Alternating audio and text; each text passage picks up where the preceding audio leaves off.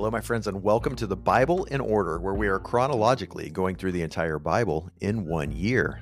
Today's reading for October 20th is Matthew 16, Mark chapter 8, and Luke chapter 9, verses 18 through 27.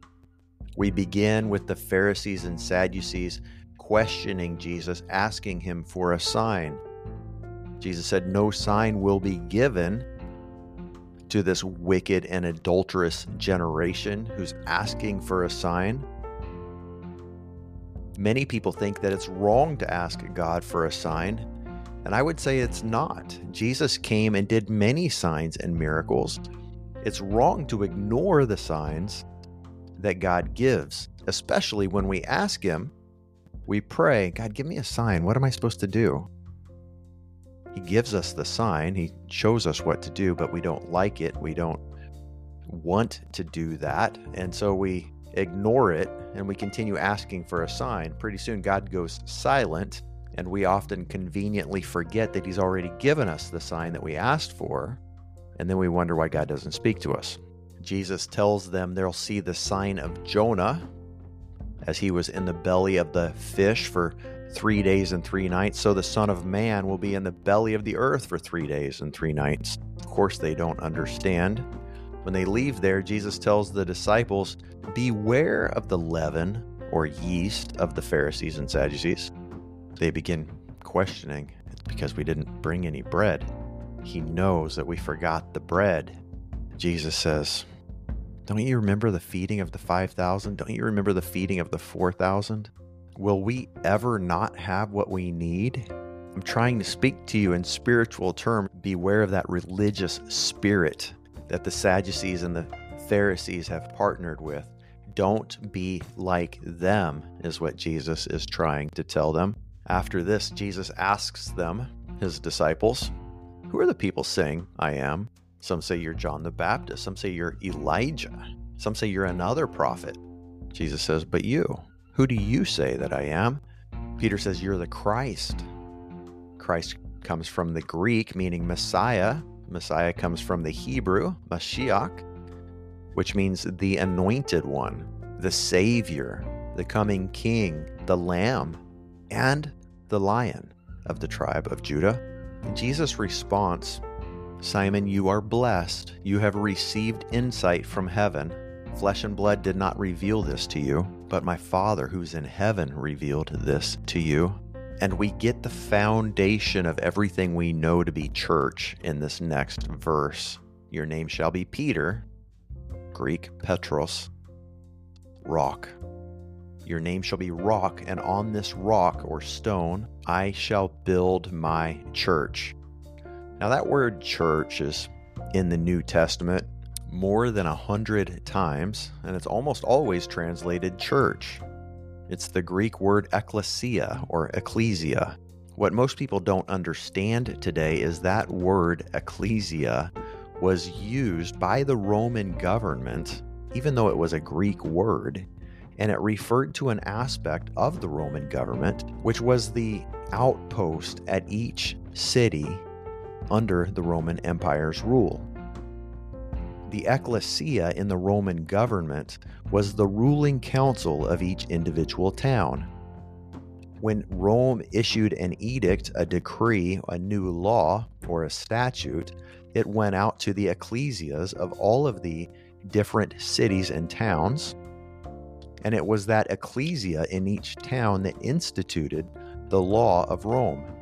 The ecclesia decided who was allowed admission into the city, these were the men who sat at the city gate. They were the judges of the city. They were the ones to banish or exile people from the city who deserved it because they had broken the law. They were the ambassadors of Rome. Jesus was speaking to his disciples in Israel that was under Roman occupation. He was using a Roman government term and every one of his disciples understood exactly what he meant when he said he was establishing his ecclesia. He was talking about the institution of the government of the kingdom of heaven. Upon the rock, the foundation of the revealing that Jesus is the Messiah, the Son of God, the one who was to come, the Prince of Peace, the one who will rule the world with an iron scepter. Upon this knowledge and understanding, upon this revelation, Jesus is instituting his government. He never intended the church, the ecclesia, to be a religious club that people attend once a week or watch online and never play an active role in issuing forth the decrees that come from heaven. He never intended for all of these different churches and denominations to come so that Sunday morning would be the most segregated time in the history of the world. He did not come to advance a denomination. He did not come to establish the Roman Catholic Church or any other church. The word doesn't even mean church. It was inserted into our English Bibles and taken as a tradition and has been this way for the last four or five hundred years, but it was never intended that way. The word church refers to a physical building. When the Bible was translated by the government of England, who also owned the Church of England, they wanted to keep the people in the church under government control. This is why the Bible was never translated into the commoner's language prior to the King James Bible, at least not by people who were allowed to live. For the last 1800 years, the church has been taken out of the homes and put into buildings. The word church has always referred to buildings, to temples, to places of worship.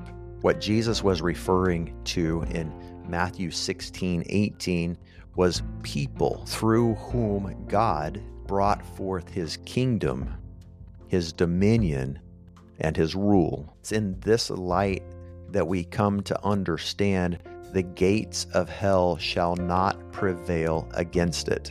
The advancement of the kingdom of heaven, the government of heaven, the dominion of the King of all creation, God the Father, embodied in his Word, the Son, Jesus Christ, is coming in power, with might, and with the glory of God. It is not coming through religion or religious cults or religious clubs. This is not to say that churches are bad and the way that we do church is bad. It's merely to say it's incomplete. John White, co founder of Luke 10 Ministries, often says think of every church as a training center and every home as a church. Jesus later says, Wherever two or more of you are gathered together, I am there in your midst. Every home that has two Christians in it is a church. Every church mentioned in the New Testament met in a home, and corporate gatherings were for training, for edification, and for the building up of the body. But it was not primarily corporate meetings that the foundation of the kingdom of government was built on. It starts in the home, friends. Any two people, related or not, who are believers in Jesus Christ and you live together, you have a church in your home. You have an ecclesia. The gates of hell shall not prevail against that ecclesia. Gates are a defensive mechanism. Hell is the place of the dead. So the defense of the dead place will not prevail against the advancement of the ecclesia.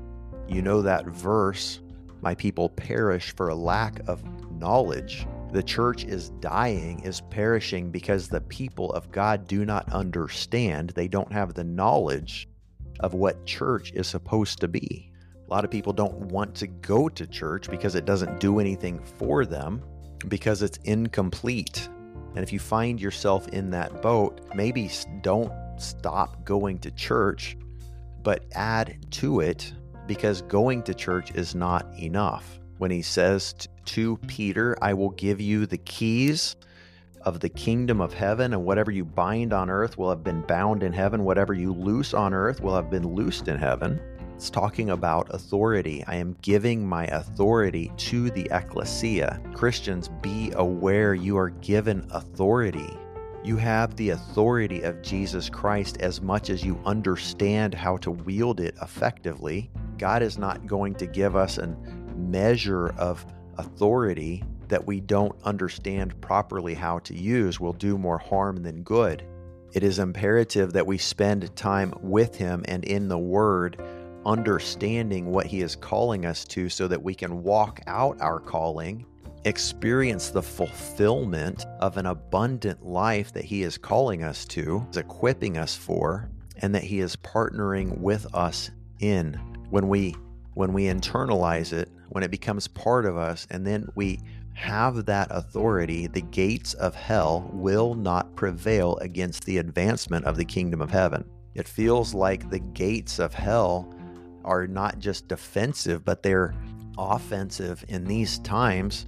We're seeing a letting loose of evil, an expansion of darkness, and a powerlessness in much of the church that's taking place because we either have the wrong perspective or we haven't been doing our job. We've been given jobs to do.